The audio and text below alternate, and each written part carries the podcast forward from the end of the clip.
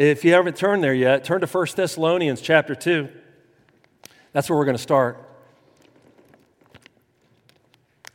I will tell you right now, my fingers and my voice completely out of shape. I took too long a break from up there, folks. Have no, no idea what I was doing this morning. that would have been a great time for the laugh track, Nick. It is good to see everybody. I last week we talked about fruitful evidence. And I tell you, I'm starting with the talking and mentioning that because something happened when these people turned to serve God and this fruitful evidence got all the way back to Paul about what was happening in this community of believers. And I thought about the mission I know God is at work at salvation, it's His work. And I know God at was work in the hearts of these people. But He sent missionaries there, men on a mission. And how did they minister? What happened there? And that's what we're going to talk about. Folks, if you're in 1 Thessalonians, we're going to read 12 verses here in chapter 2. For you yourselves know, brothers, that our coming to you was not in vain, but though we had already suffered and had been sh- uh, shamefully treated at Philippi, as you know, we had boldness in our God to declare to you the gospel of God in the midst of much conflict.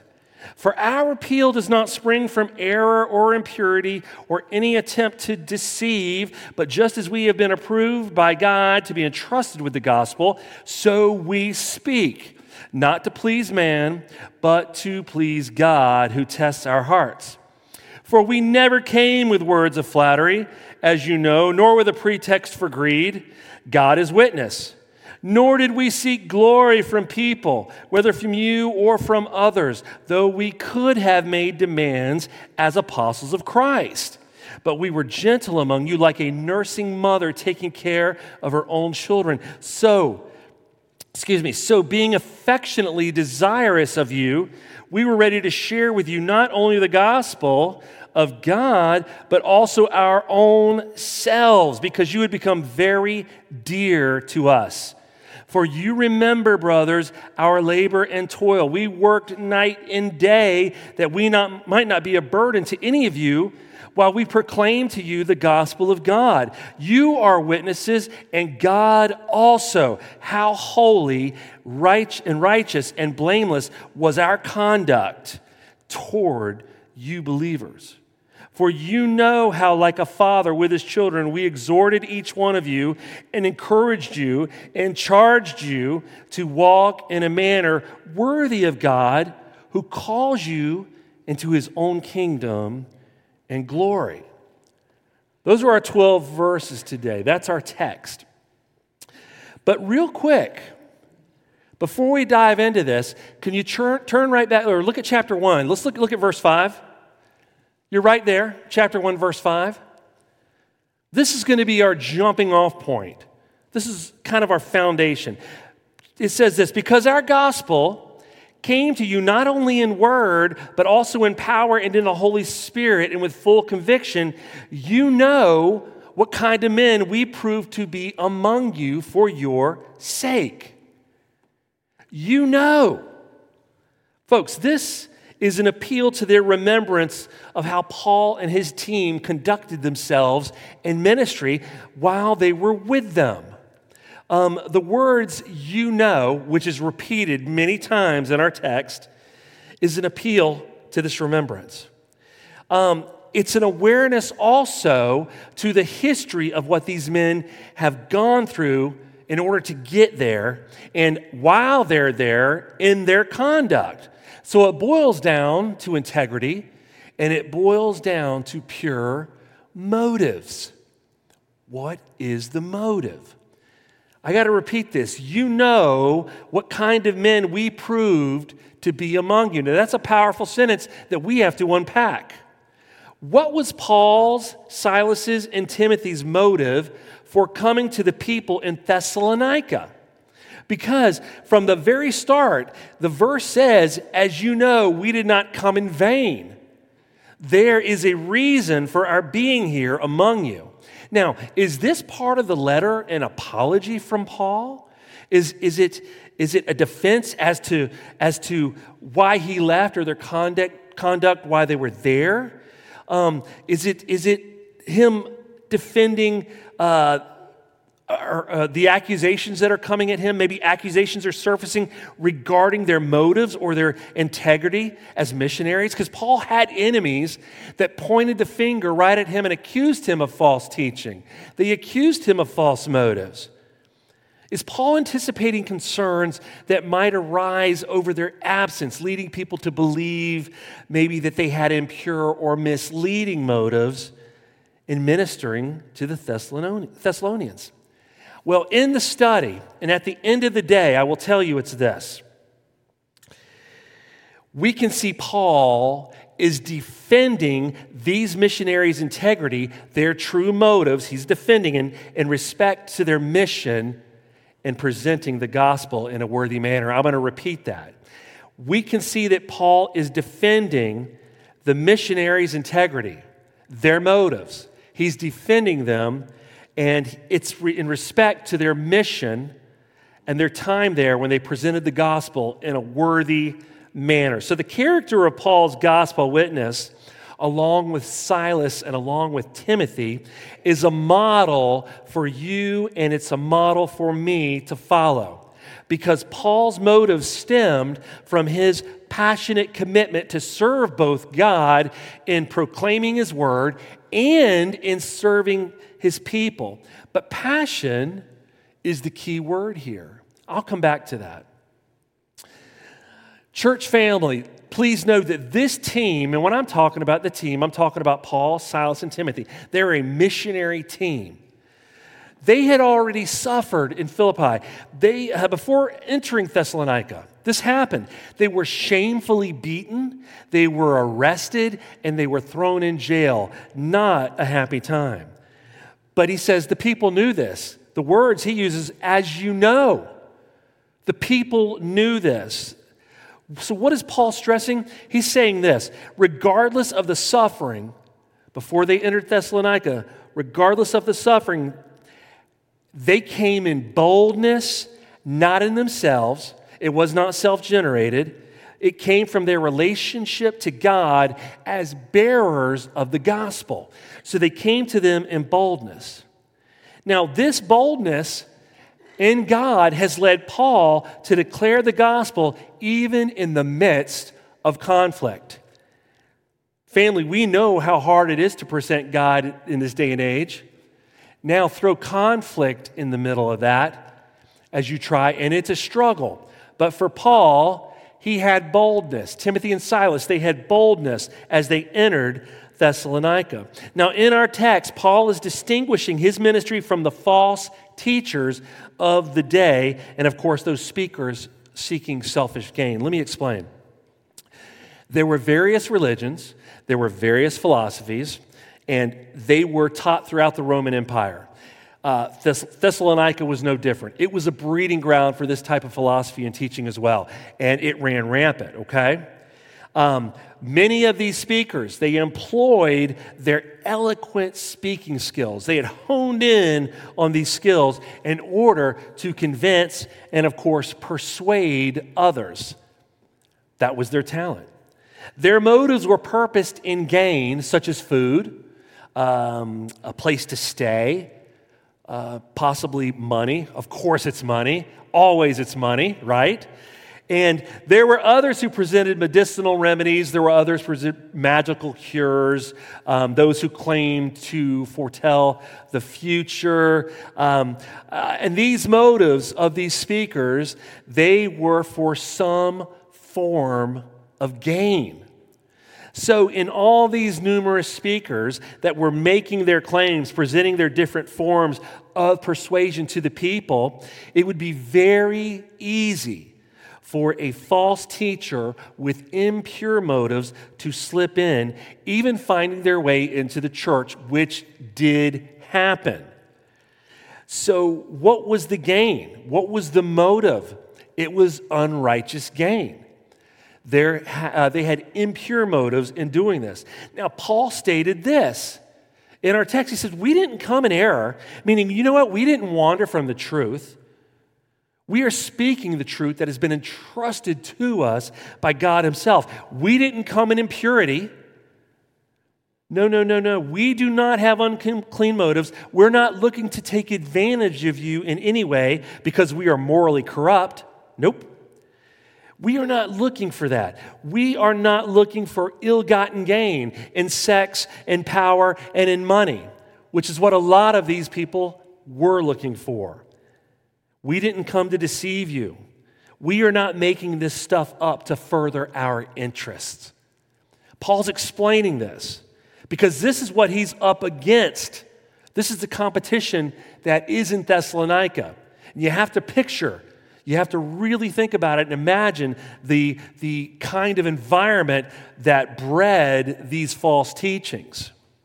And that's what Paul was smack dab in the middle of. So he says, Our intent, our purpose, our motive, it originates with the love for God and His Word. Paul states that we have been approved. We have been entrusted with the gospel, and I love this. So we speak. He says, So we speak. Other speakers that cross your path, hey, they may very much want to please you. They may really and truly want to please your ears. We do not. This is the missionaries. We are not looking to please your ears. We only want to please God. So we speak. Not words of flattery, which could, and listen, words of flattery, folks, could have created doubt as to whether their message was trustworthy or not. Okay? You know when someone comes up to flatter, you're like, okay, what do you want? Or what's going on here? So they did not use words of flattery. Uh, they did not use a, a, a pretext for greed. There was no pretext for greed. There was no financial gain in play. And he says, You know this. And there it is again. Paul is reminding the Thessalonians that you know all this because we provided fruitful evidence to you. You know what kind of men we prove to be among you. That was the verse we read in chapter 1, verse 5. You know. So the very God who has approved us, who has entrusted us, he is our witness. Paul contrasts his team's approach with that of the other teachers and the other philosophers who would use words of flattery, who would use words of deception, who would use words that had an agenda and a purpose that, lacked, that it lacked integrity, it lacked purity. They sought no glory from the people. This is Paul and his team. They sought no glory from the people of Thessalonica or anyone else. However, Paul says we do have a right I do have a right as an apostle of Jesus Christ to receive compensation, but he refused. He refused to receive. He did not want to be a burden to this new church. He gave this right up for the sake of the gospel. He gave this right up for the benefit of the church. But what gets me in all this, as I think about all this, what gets me is the words in verse 4 that say, So we speak. See, in leaving the suffering that they had endured in Philippi, and, and, then, and then entering into a new place that would present its own obstacles, that would present its, its own conflict and threats, not seeking financial gain, uh, not, not, you can tell there was no selfish ambition afoot. Uh, they were not seeking glory. They were not trying to gratify their own vanity. They were not trying to line their own pockets. But still, the words, so we speak. And it got me this week. I'm like, okay, well, what was their motivation in this action? For so we speak. What was their motive behind this worthy manner as they ministered? I talked about passion earlier. I talked about passion. Paul was passionate about, uh, passionate about his love for God. He was passionate about, about his word. You know, I look around the room and I see some strong, strong couples. And I know a lot of people, your husband or your wife may have passed on. But I look at the marriages that have just been within our congregation. And we're talking solid years. We're talking, you guys have been married, some of you longer than I've been alive, praise God. That's amazing. Now, could you imagine after you said your I do's That very first fight, I'm sure you've had a little disagreement here and there in your life, right? That very first fight, you go, well, man, we gave it a try. We gave it a whirl, but we're, disagree- we're disagreeing. I guess we should part ways. This marriage thing's not going to work. No, you didn't do that because you loved your partner. And I've talked to many of you, you're passionate about your partners. A fight is not going to push you away from your partner. You'll live to fight another day, right? So, in our battles with our marriages, which we know come up, why do we stick? Why do we stay? Because we're passionate about our partner right? Our passion for our partners is stronger than a disagreement, it's stronger than an argument. Paul's passion, his passionate commitment to God, was stronger than the threat of suffering, and it was stronger than the present act of persecution that he may have been suffering under at any given time. It didn't compare. His passion motivated him to move forward in his ministry. We see that. And his motives, they were pure because they were based solely on his love for God, because that is his true motive love.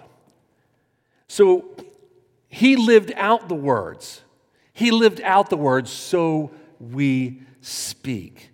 Paul walked a worthy walk among the people in Thessalonica, and we know from chapter 1 that this resulted in fruitful evidence that the people were changed, a new church sending forth the message of the gospel. Now, this is amazing to me. We've got motive. You know, church is all about reaching and teaching. Maybe you've heard that. We've got motive of why they entered Thessalonica in the first place to reach this group. But Paul goes on. Paul uses imagery that was direct and that, that would be understood by all. A nursing mother taking care of her own children. Now, they came to the people in this kind of gentleness, gentleness like a nursing mother, affectionately desirous. Did you see those words we read today? Affectionately desirous is used to bring the care and love of this nursing mother with how Paul, Silas, and Timothy feel about the Thessalonians. Now, that's amazing, is that they allow the nursing mother imagery to portray how they feel about the Thessalonians.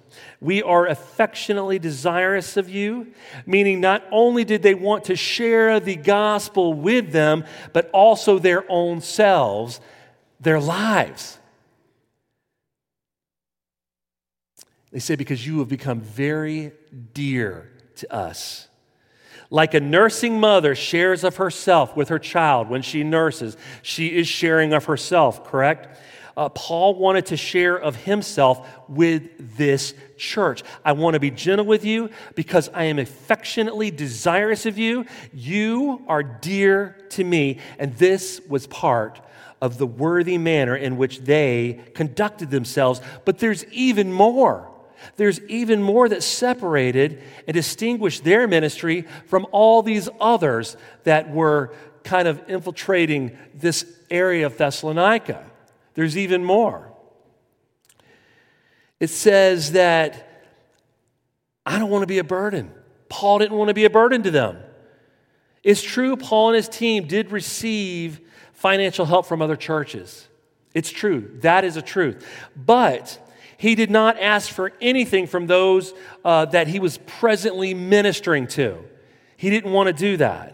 And we see this here in his time in Thessalonica when he's presenting the, uh, the, the, the, message he did, and ministering to a certain people group, he did not want to ask for financial help, which separated him.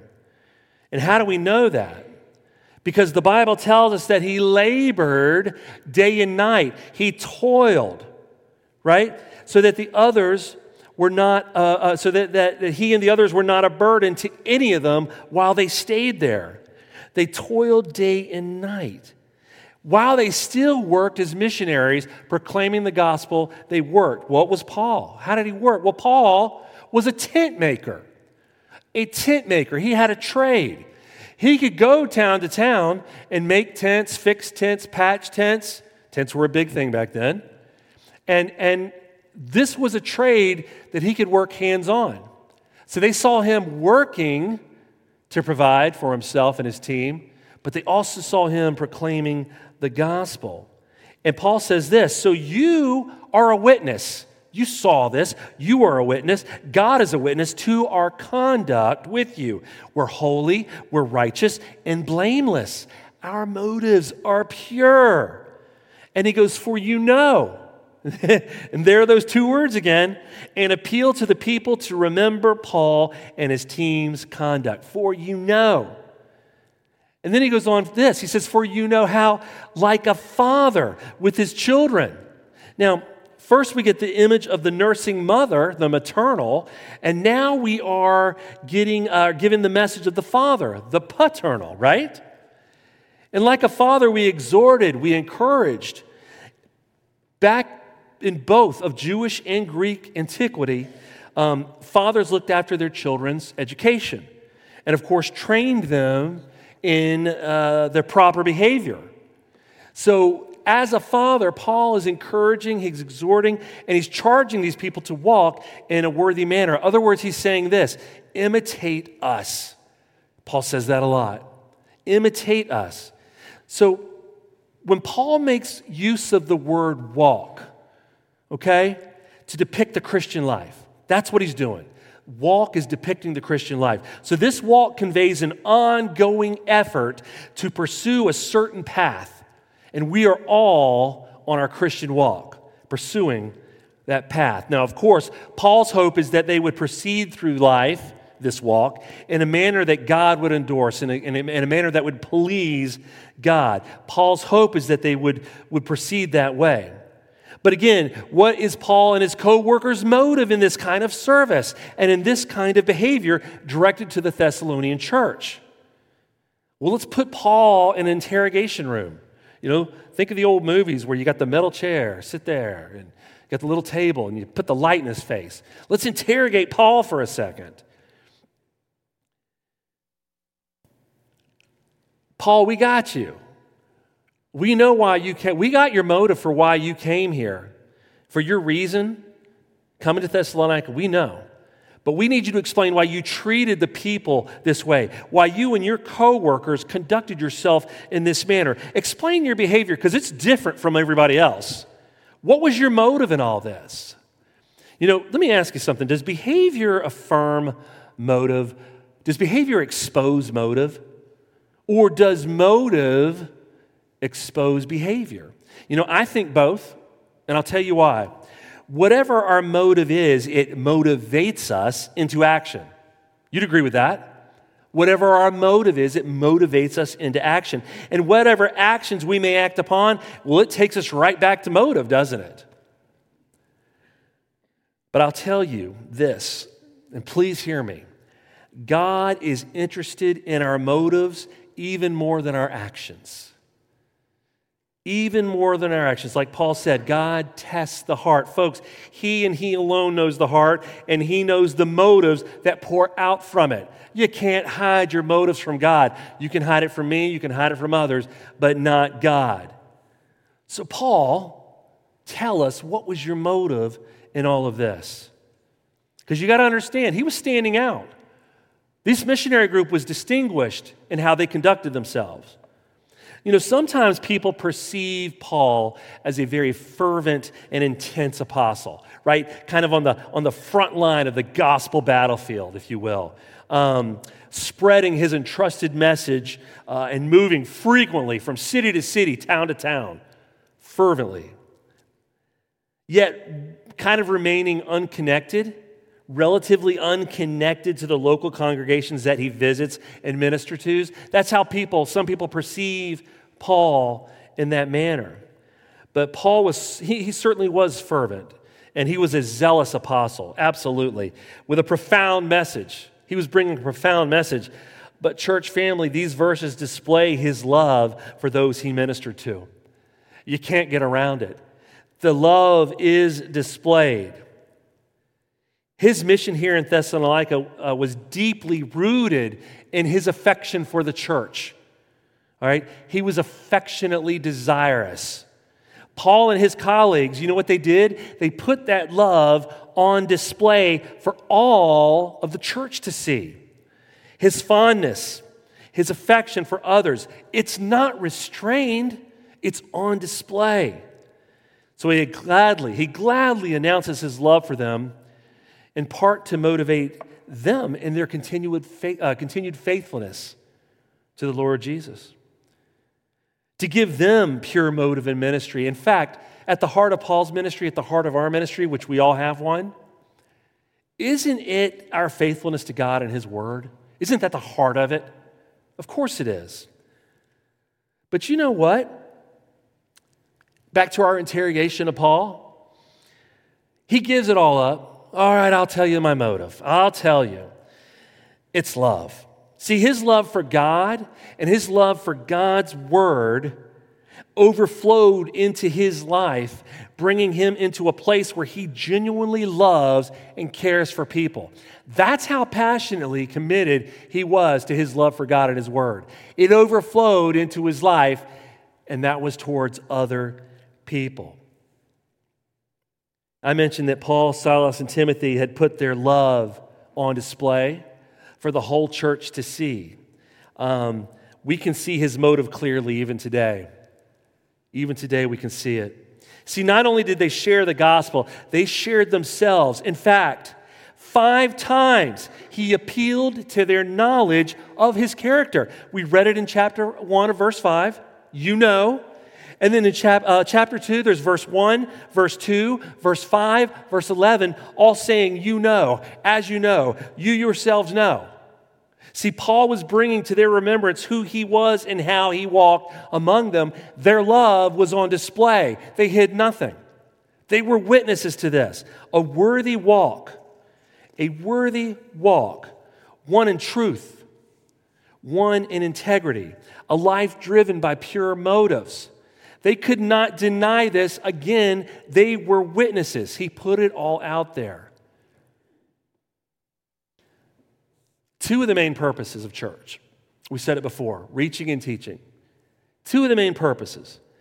Paul did this in Thessalonica. He reached them. We have the motive for him reaching them. We have seen a model for ministry on all levels. Folks, whether you're an elder today, a deacon, a trustee, a Sunday school teacher, maybe you are a leader of a small group, a department head. Uh, certainly, certainly, what we're about to discover, this text serves as a wonderful model for all of Christ's ministers, which we all are. Everybody here is a minister for Christ's word. Whether you want that or not, you are a minister reaching and teaching. We see that's what Paul and his missionary team are doing in Thessalonica. They reached them and they taught them. So let me ask you do we have motive in reaching and teaching? I'm putting this on us now. See, Paul loves God, he loves his word, and he's passionately committed to both. And in turn, he loves God's people and has a desire to proclaim his word to his people because he wants to please God. There's the rest of the motive. He wants to please God and present to us, you know, he presents to us in this a model to follow. Now, I was very appreciative of this text because I get to do this weekly. I get to minister to a big group of people, whether it's on Wednesday night or Sunday morning. I get the opportunity and the privilege of reaching and teaching. And, and my commitment to God is strong, but I don't want just to be strong, I want to be passionate, like Paul. I want a passionate commitment that overflows, where the love overflows, and you guys are on the receiving end of that love. Because, see, here it is. The model's a beautiful thing, but let me just tell you this. In our Christian ministry, as messengers, we are to embody and present the gospel message in a worthy manner. We are called to that. And Paul models this for us. You ready? Here it is. He came in boldness, he came in honesty, and he came in love. If you look at our text, he arrived in Thessalonica in boldness.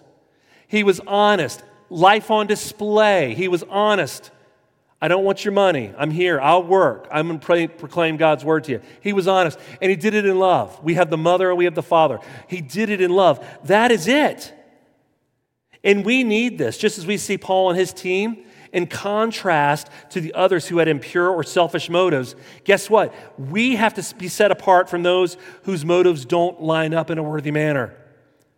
Just like Paul was contrasting with all those other people groups there, you and I have to be separated and distinguished. Let me tell you why. Sadly, sadly, in today's churches, there are those who come up with the craziest notions of God. They are redesigning Scripture, they're rewriting it, they're rewriting, rewriting who God is. They're encouraging false ethics. The ethics. They're encouraging false teachings. And, and, you know what? Some of them are seeking to add to their personal wealth by, by expanding their audience by any means. I'm going to be culturally relevant. I'm going to expand my audience. That's what we're up against. Boldness, honesty, love. This recipe, this is the recipe for ministry. It will help us conduct ourselves. Why? Because we need to be like Paul and his team holy, righteous, and blameless in our conduct. Boldness in proclaiming the word, honesty in our motives, and allowing our lives, our walk to be on display, and love like that of a mother and father who shower a child with compassionate affection. There's your recipe for ministry. There's our formula for being ministers of God's word. I don't care if you get to talk to a huge group like today. I came to you in boldness. I'm coming to you in honesty, and you know I'm coming to you in love. I don't care if you're talking to your child one on one or a grandchild. Come to them in boldness, honesty, and love. See, Paul has set this model for us to follow. But I'm going to go back to 1 Thessalonians 2 4. Look at that in your text. We read it already, but look at it again. But just as we have been approved by God to be entrusted with the gospel, so we speak, not to please man, but to please God who tests our hearts. Church family, what is your motive? Think what is behind the words, so we speak. Now that we've talked about Paul and kind of dissected this text, when he says, so we speak, if we left that area and just kind of did a paper trail backwards, look at the volumes of information that we have that lead us to the word, so we speak. The church family, I know there's impure motives and there's pure. We get that. There's right motives, there's wrong motives. But what is your motive in being bold, honest, and loving as you speak about Jesus? So we speak. Or, what is your motive in saying nothing, remaining quiet, not speaking at all? Because you have motive in both. Food for thought. Like Paul, I want my love for God and my love for His Word, right? And my love for His people to overflow. I want to be passionately committed to ministering to others and let my Christian walk be on display. I want to reveal boldness. I want to reveal honesty and love so that I walk in a worthy manner pleasing to God. So when we think about the fruitful evidence that Paul heard about in this great change of this new church, we have to realize that these people were ministered to. God sent missionaries to preach to these people.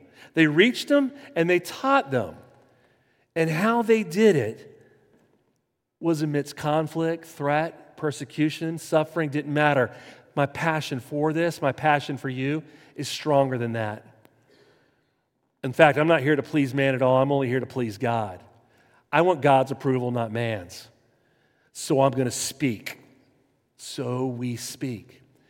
Our recipe, our model, our formula, however you want to look at it, no matter if it's one on one with somebody or you're talking to a whole large crowd, we come to proclaim God's word in boldness.